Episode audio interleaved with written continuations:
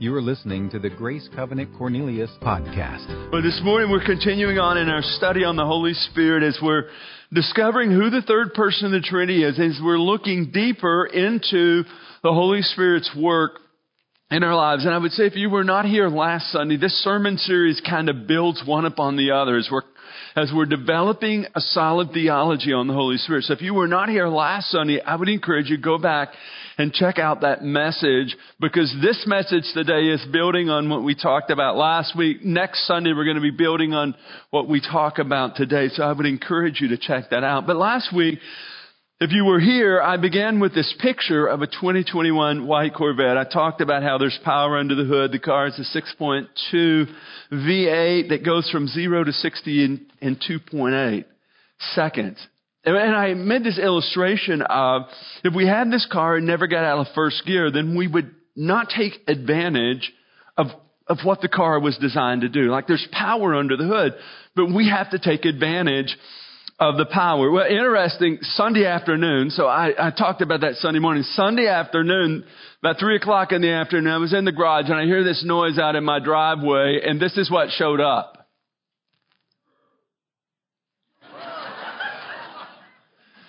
Now, they didn't give it to me. They didn't sign it over, if you're wondering. But they did take me for a ride. I got to ride in a 2021 Corvette. Interesting thing um, is we never got out of first gear.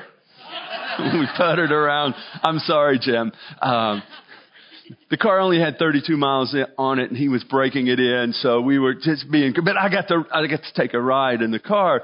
But the point of the uh, illustration was simply this. There's power under the hood, but you have to be willing to take advantage of the power. And I think so it is in our lives as we think of the third person of the Trinity, the Holy Spirit. There's a power that's been made available to us today in this age of the church, but we have to be willing to take advantage of the power. Also, I, I want to mention this really quick. Last week we made this book available.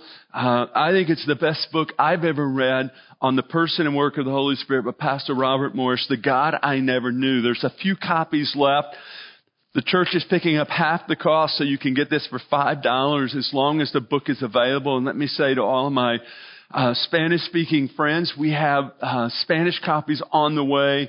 There's just been a delay. We should have those by next Sunday. So if you need a Spanish volume, we'll have that available next Sunday morning. But as we think about uh, the Holy Spirit, as we think about what we want to talk about today, we're going to look to Acts chapter 2. So if you have your Bible, you can go ahead and turn there the defining moment that happens in Acts chapter 2.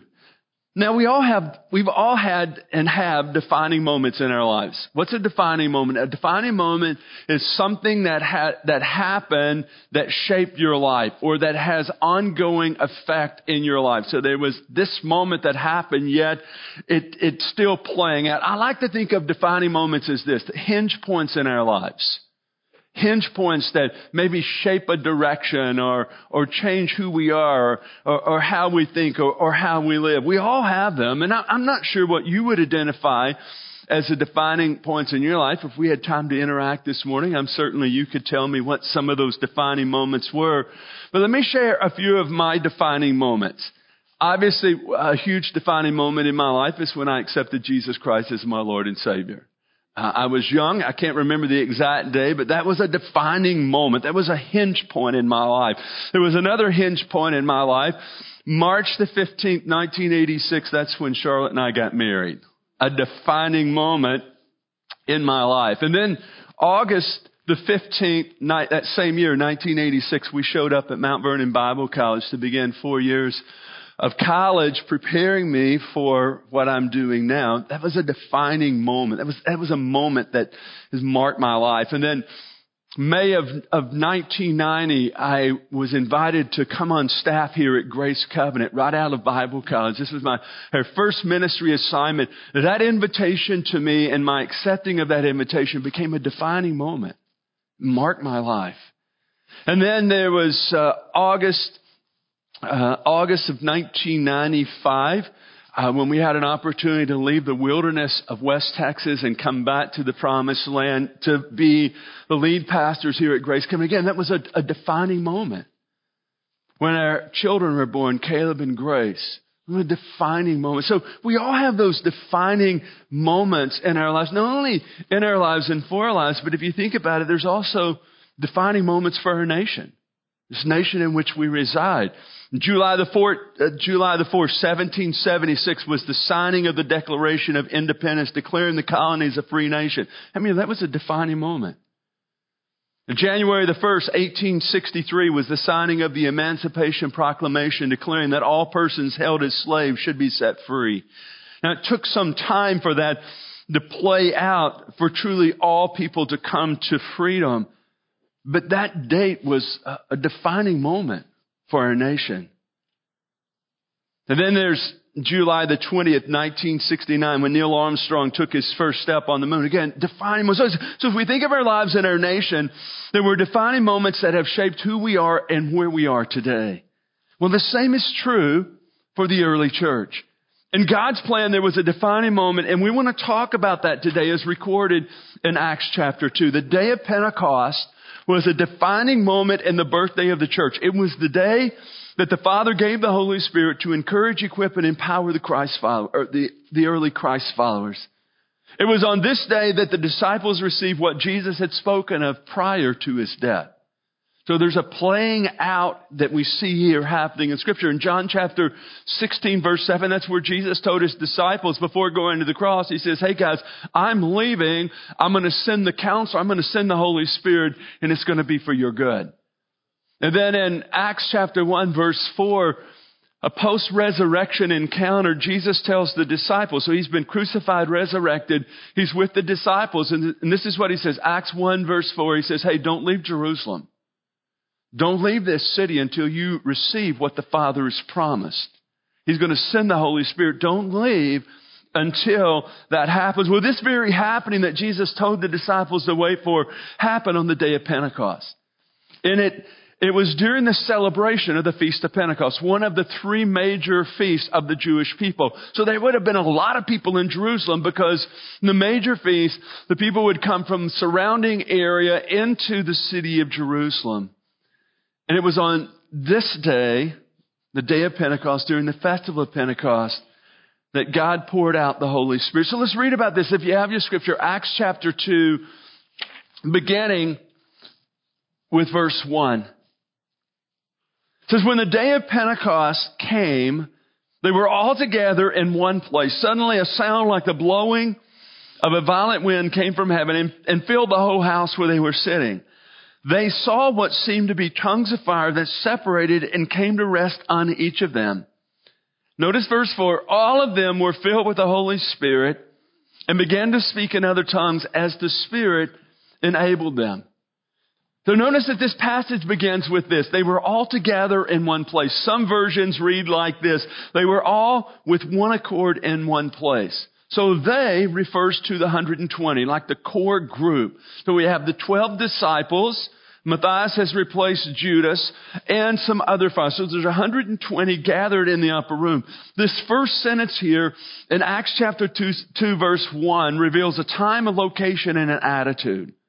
The time, as I've already said, was the day of Pentecost. The location is an area called the Upper Room. I've been there actually once in my travels to the Holy Land. The Upper Room would have been a large room um, in the upper level, kind of like on the second level in uh, the area of Jerusalem. And the attitude, the Scripture says, they were all in unity. That they were they were in accord. And then suddenly they heard this tremendous noise that sounded like a gale force wind. In fact, the sound was so loud that the people throughout the city heard it. Even more remarkably to hearing this sound, they saw tongues of fire that appeared to rest on each of them individually. So after hearing something they'd never heard and seeing something they'd never seen, these people found themselves with power to do something that they'd never done. Verse 4 says they were filled with the Holy Spirit and began to speak with other tongues as the Spirit enabled them. Now this whole God happening, and that's what it is, it's a God happening, it's a defining moment, drew a crowd. There was energy, there was the dynamic of all that was happening. So there was this crowd that comes, And Peter then preaches his first sermon. He addresses the crowd. So let's pick that up in verse 14, Acts chapter 2, verse 14. Then Peter stood up with the eleven, raised his voice, and addressed the crowd. Fellow Jews and all of you who live in Jerusalem, let me explain this to you. Listen carefully to what I say. These men are not drunk as you suppose. It's only nine in the morning. No, this is what was spoken by the prophet Joel. In the last days, God says, I will pour out my spirit on all people. Your sons and your daughters will prophesy. Your young men will see visions. Your old men will dream dreams. Even on my servants, both men and women, I will pour out my spirit in those days and they will prophesy. I will show wonders in the heaven above and signs on the earth below. Blood and, and fire and billows of smoke. The sun will be turned to darkness and the moon will be turned to blood before the coming of the great and glorious day of the Lord. Notice verse 21. And everyone who calls on the name of the Lord will be saved. So basically Peter's saying to the crowd, because the crowd has come about, Peter's saying, hey, this is not craziness. This is not drunkenness. This is not like some spiritual hype. It's God doing what he said he would do. It's God giving the Holy Spirit just as he, just as he promised. Now, What's interesting is that there's only one day of Pentecost. It's recorded in Acts chapter 2. But what I would want you to catch this morning, and I think this is significant, I would encourage you, dig into scripture for yourself. Listen, please don't ever go away from here just believing what I said. Dig in for yourself. Be a student of God's Word. Amen? Man, you need to be familiar with God's Word. So I'm encouraging study this out in the book of Acts but there's only one day of Pentecost as recorded in Acts chapter 2. Yet what we find throughout the book of Acts is there's a number of other experiences. In other words, what happens in Acts chapter 2 is not a one-off. We see it happening throughout the book of Acts. Matter of fact, if you look to Acts chapter 8, Philip goes down to Samaria and he begins to preach the gospel. And as he's preaching the gospel, miracles are happening. People are getting radically saved. Peter and John hear about it and they think, well, we better go down to Samaria and, and check this out. And as they go to Samaria, they find individuals who have come to know Christ as their Savior. They've experienced that of the wonder of God's saving grace. And listen how the scripture reads. Acts chapter 8 um, says, when, when they arrived, they prayed for them that they might receive the Holy Spirit because the Holy Spirit had not yet come upon them and that they had simply been baptized in the name of the Lord Jesus. Then Peter and John placed their hands on them and they received the Holy Spirit. So what happened in Jerusalem on the day of Pentecost happened in, uh, in Samaria. And not just in Samaria, if you go to Acts chapter 19 in, in Ephesus, this is now some years later. We have the apostle Paul and Apollos who go to Ephesus and there's individuals who've come to know Christ as their Savior, but they've not experienced what happened in Acts chapter 2. And Peter, he asked them, he says, Hey, have, have you received the Holy Spirit? And they said, We didn't even know there was any such thing as the Holy Spirit. Listen to how this reads. Acts 19. Did you receive the Holy Spirit when you believed? The Ephesian believers said, no, we've not even heard that there is a Holy Spirit. So Paul asked, what baptism did you receive? John's baptism, they replied. Paul said John's baptism was a baptism of repentance. He told the people to believe in the one coming after him, that is Jesus. On hearing this, they were baptized in the name of the Lord Jesus. And when Paul placed his hands on them, the Holy Spirit came upon them and they spoke in tongues and prophesied. Some years later, what happened in Acts chapter 2 is happening in the city of Ephesus. And not only that, it's interesting that as the apostle Paul's writing his letter to the church of Corinth, he takes two chapters, 1 Corinthians 12 and 1 Corinthians 14. We'll get into those in a couple weeks. But he takes two chapters to talk about the person and work of the Holy Spirit in, a, in the believer and in the church today. So my, my point is what I want you to see here again, that, that what happens in Acts chapter 2 is not just an event for that day, but we see a continuation of the work of the Holy Spirit throughout the book of Acts. So what happened? What happened on the day of Pentecost? It's important, I think, that we understand what happened. What do we see playing out in this text, in this story? Three things. The first is this. The promise of God was fulfilled. Although the day of Pentecost and what happened on it was a, a bit of surprise to the early disciples, what they experienced uh, may have caught them a bit off guard, but it was all a part of God's redemptive plan. God was simply following through with his plan and fulfilling what he had promised. It's interesting that some 850 years earlier, that the Holy Spirit, through the prophet Joel, spoke of what happened in Acts chapter 2.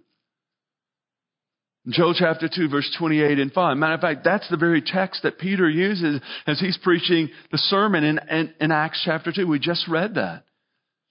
So 850 years earlier, God says through the prophet Joel, this is what's going to happen. I'm going to pour out my spirit.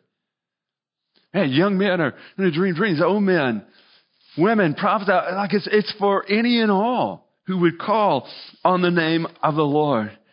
Then we have John the Baptist. Interesting. John the Baptist speaking of the coming of the Holy Spirit as he baptized Jesus in the Jordan River. As Jesus is baptized, the Holy Spirit descended upon him.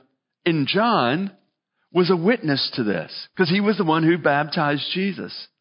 And this is what John the Baptist said. Listen, listen how the scripture reads.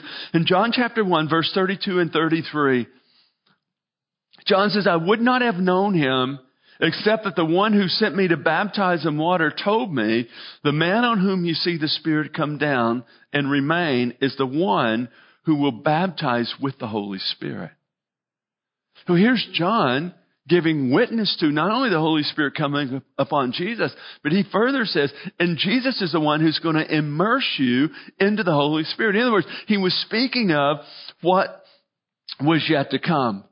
And then in Acts chapter 1 verse 4 and 5, I've already referenced that verse, but in this post-resurrection conversation, Jesus told the disciples, hey, I'm gonna, I'm, I'm gonna send the Holy Spirit. I'm gonna send the Comforter. Don't leave Jerusalem until this happens, until you have this experience. So what we need to understand first and foremost is that what happened on the day of, of Pentecost was a fulfillment of what God said He was gonna do. It was His promise being fulfilled. It was God carrying out his plan. Here's a second happening on the day of Pentecost. The disciples' lives were radically transformed in a moment. Radically transformed.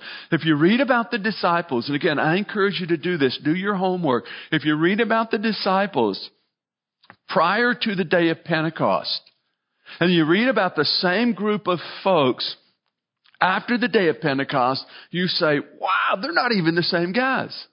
Right? So what happened to them? Did they go to seminary for three years and get all messed up? No. What happened? They received the promise of the Holy Spirit. They received the dynamic of the Holy Spirit in their lives.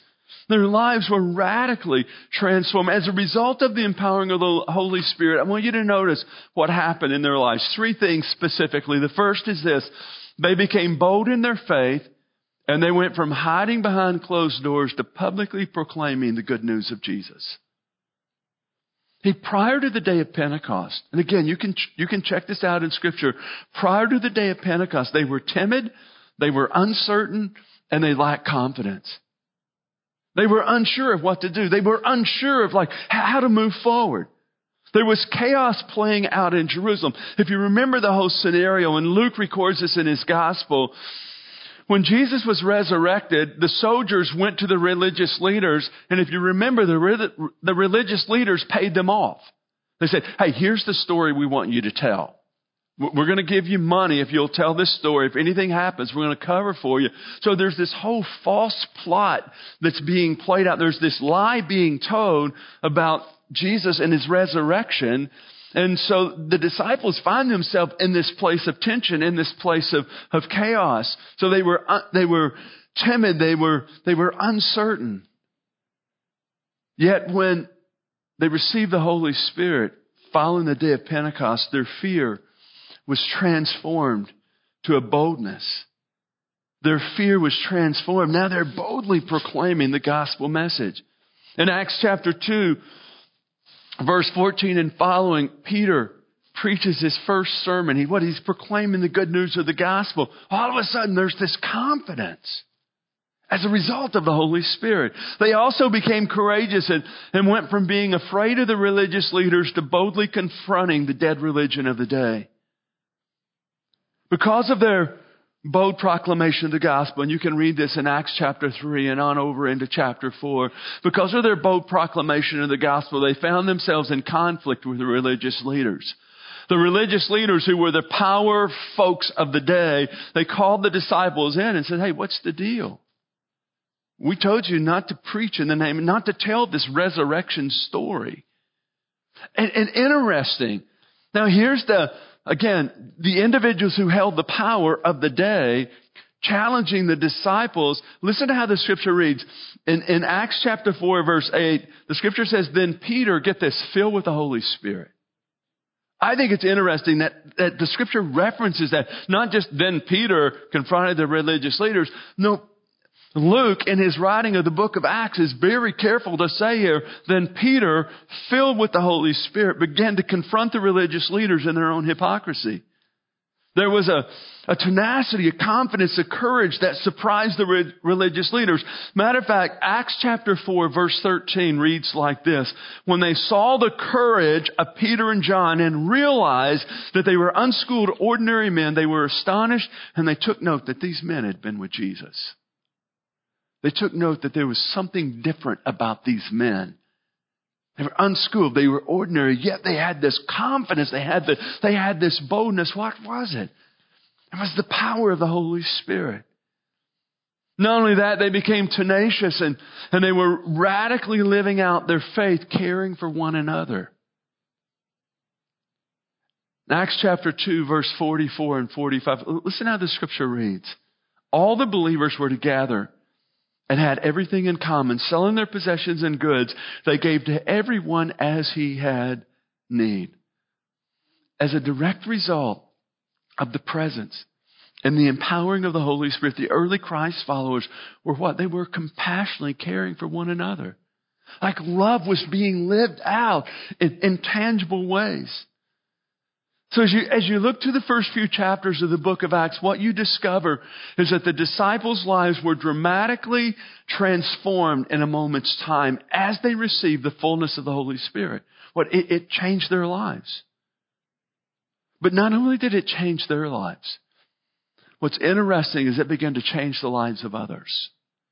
In other words, what happened to them in them, this overflow in their lives began to flow out in such a way that it began to impact the lives of others. Not a few, not hundreds, but thousands. As we look deeper into the book of Acts, this is what we discover. The disciples experienced a new dimension of the power of God in their lives. In other words, they began to do things that they'd never done before. Not by their human ability, but by the power the dynamic of the Holy Spirit. The very thing that Jesus spoke about in Acts chapter 1 verse 8 happened. If you remember Acts chapter, Acts chapter 1 verse 8, Jesus says, but you will receive power, dunamis, dynamic, energy. You're going to receive power that would enable them to be effective in their witness. They would receive power to carry out the ministry of Jesus. They would receive power to live as kingdom citizens. In the same Holy Spirit, make the connection here. You got to connect the dots. The same Holy Spirit that came upon Jesus when Jesus was baptized by John in the river Jordan, it's the same Holy Spirit that came upon the disciples.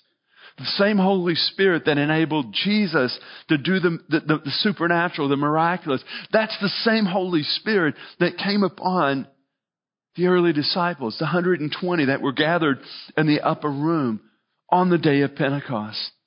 As a result of this new dynamic, three specific things happened. First is this, there was an explosion of evangelism as thousands of people came to receive Jesus as their Savior. I mean, let me just recount a few of these passages of scripture for you. In Acts chapter 2, the very day the Holy Spirit was poured out, crowd gathers. Again, remember, day of Pentecost, the festival of Pentecost. A lot of people are in Jerusalem. They hear the noise. They see this, um, what appeared to them being somewhat chaos playing out. The crowd gathers. Peter preaches his first sermon, and 3,000 people get saved. I would say that's radical evangelism, wouldn't you? I mean, this is Peter the one who had denied Christ. This is Peter, full of flaws, struggling in his own humanity. If there's anyone I can identify with in Scripture, it's Peter. This is Peter, now empowered by the Holy Spirit, preaches this sermon. 3,000 people get saved. Then, if you look on in Acts chapter 2, verse 42 through 47, the scripture speaks of how the early church was functioning, how the love of Jesus was being lived out. In Acts chapter 2 verse 47 says, And the Lord added to their number daily those who were being saved. Daily. People were, were coming to know Christ as their Savior. And then in Acts chapter 3 and 4, you, you have the story of the man who was crippled from birth. He was miraculously healed by the power of the Holy Spirit. As a result of the miracle, this large crowd gathered to see what was happening. And, and again, it was Peter. He proclaims the hope of the gospel. In Acts chapter 4, verse 4 says, But many who heard the message believed, and the number of men grew to about 5,000. So as a result of the empowering of the Holy Spirit, the disciples were, were boldly proclaiming the gospel, and people's lives were like radically and eternally being changed. There was, again, this explosion of evangelism. As a result of this new dimension of power in the disciples' lives, there was the birth of the church as a living witness of Jesus Christ. Wherever the disciples went, they were telling the story of Jesus' death and resurrection. They were, they were proclaiming the way to salvation and the hope that could be found in Jesus. But they were living, they were living representatives, telling the story. And there was also a release of the supernatural through the early Christ followers that did this. It drew people to Jesus. Listen, when people see the authentic power of God being revealed, let me tell you, friends, this is what happens. It captivates their attention. When people see the real, the real of God being displayed. I'm not talking about the phony stuff. I'm not talking about the fake stuff. I'm not talking about the stuff we try to work out up out of our humanity. When they see the authentic power of the Holy Spirit revealed and the supernaturals happening, what does it do? It captivates people's attention. They want to know what's happening. What's the deal? Well, that's what's happening in the book of Acts. By the power of the Holy Spirit, get this, the early Christ followers were simply doing what Jesus did. That's the best way to define the supernatural in the book of Acts. The disciples were doing what Jesus did. After Peter healed the crippled man in Acts chapter 3 by the power of the Holy Spirit, the scripture says all the people were astonished. And get this, they came running to them. Running to see what was happening, running to hear the gospel message. Acts chapter 5 verse 12 through 16. I'm just going to pick out a couple verses, but listen how the scripture reads. And these are the disciples. These are the guys who were hiding behind closed doors. These were the guys who were scared to death. That's who they were prior to the day of Pentecost. But listen how the scripture reads. Acts chapter 5 verse 12 says that the apostles performed many miraculous signs and wonders among the people. Verse 14 goes on to say, more and more men and women believed in the Lord and were added to their number. Verse 16 says, crowds gathered also from the towns around Jerusalem, bringing their sick and those tormented by evil spirits, and all of them were healed. Not some of them. All of them were healed. The early disciples were, were doing what Jesus did by the power of the Holy Spirit. And then what we find, Acts 6 and 7, persecution breaks out. Persecution happening to the early Christ followers. So then they begin to spread, like it's not safe to be in Jerusalem. So they begin to head out to the surrounding regions and areas. Philip goes up to Samaria and he begins telling the Jesus story, telling about Jesus' death and his resurrection to life. And what's amazing is people are getting radically saved. Miracles are happening. I mean, supernatural stuff is happening. And again, when supernatural stuff happens, like the real stuff, it draws a crowd. And that was happening in Samaria. Matter of fact, Acts chapter 8 verse 6 says, when the crowds heard Philip, and saw the miraculous signs he did, they all paid close attention to what he said. They wanted to hear what is this? What's this miraculous? What's this supernatural? I, I, could go on and on with more stories as recorded in the book of Acts, but what we discover is that the early believers were doing miraculous supernatural acts by the empowering of the Holy Spirit. As the miracles happened, it captivated people's attention and they were open to hearing and receiving the gospel message. The early Christ followers were effective in representing Jesus because of what happened on the day of Pentecost. They received power, power to do what Jesus did so that people might experience that of God's saving grace. And here's the exciting news. All that I said this morning brings me to this closing statement. Here's the exciting news. What happened on the day of Pentecost, friends, is still happening today. Let me say that again. What happened in Acts chapter 2 on the day of Pentecost is still happening today.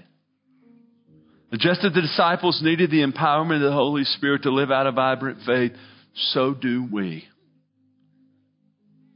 In and of ourselves, if you haven't figured this out yet, in and of ourselves, we're so limited. In your humanity, you're just like me. We're so limited. We're limited by, by our abilities. Just like the early believers, what do we need? We need help.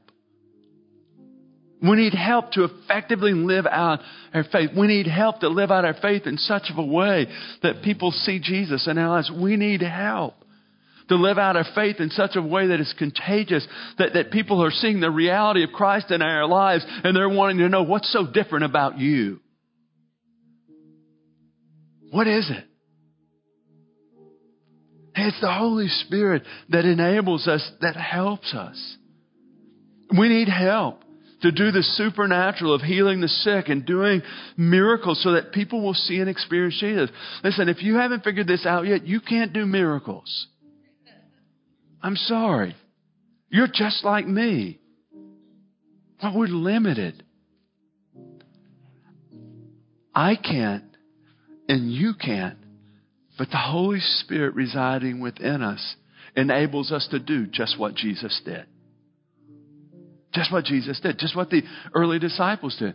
And it wasn't Peter who was healing people. It was the work of the Holy Spirit in and through Peter, in and through Philip, in and through John. Empowering them to, to be effective. There's, there's a help available because of what happened on the day of Pentecost. And what happened on the day of Pentecost, again, it's still, it's still happening today. The Holy Spirit still overflowing and empowering anyone and everyone who's willing, open, and responsive. Really, it's that simple. Willing, open, and responsive. In Luke 11, 13, I'm going to close with this verse. Luke 11, 13. Jesus said, if you then, though you are evil, know how to give good gifts to your children, how much more will your Father in heaven give the Holy Spirit to those who ask him? How much more? How much more will the Father give? So, according to Jesus, we simply humbly ask, and the Father gives have to work for it. Don't have to earn it. Don't have to work ourselves up to it. No, we, we just, Jesus says, if we ask, the Father gives.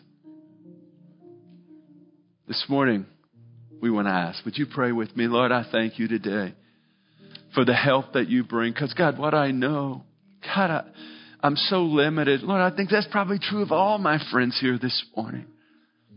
For those watching online, God, we are limited in our lives. What do we need? We need help. Just as the disciples needed the empowering of the Holy Spirit, just as the disciples needed what happened on the day of Pentecost, God, so we need that in our lives to live out a bold, courageous, confident faith that represents you well. And Lord Jesus, you said here in, in Luke 11 that that if we ask, the Father gives. So we want to take you up on that this morning. We want to simply ask. Holy Spirit, we, we want your overflow in our lives. We want in our lives what happened on the day of Pentecost, that defining moment in the early church. We want that in our lives. For more information on Grace Covenant Church, our service times, ministry opportunities, directions, and more, visit us at gracecovenant.org.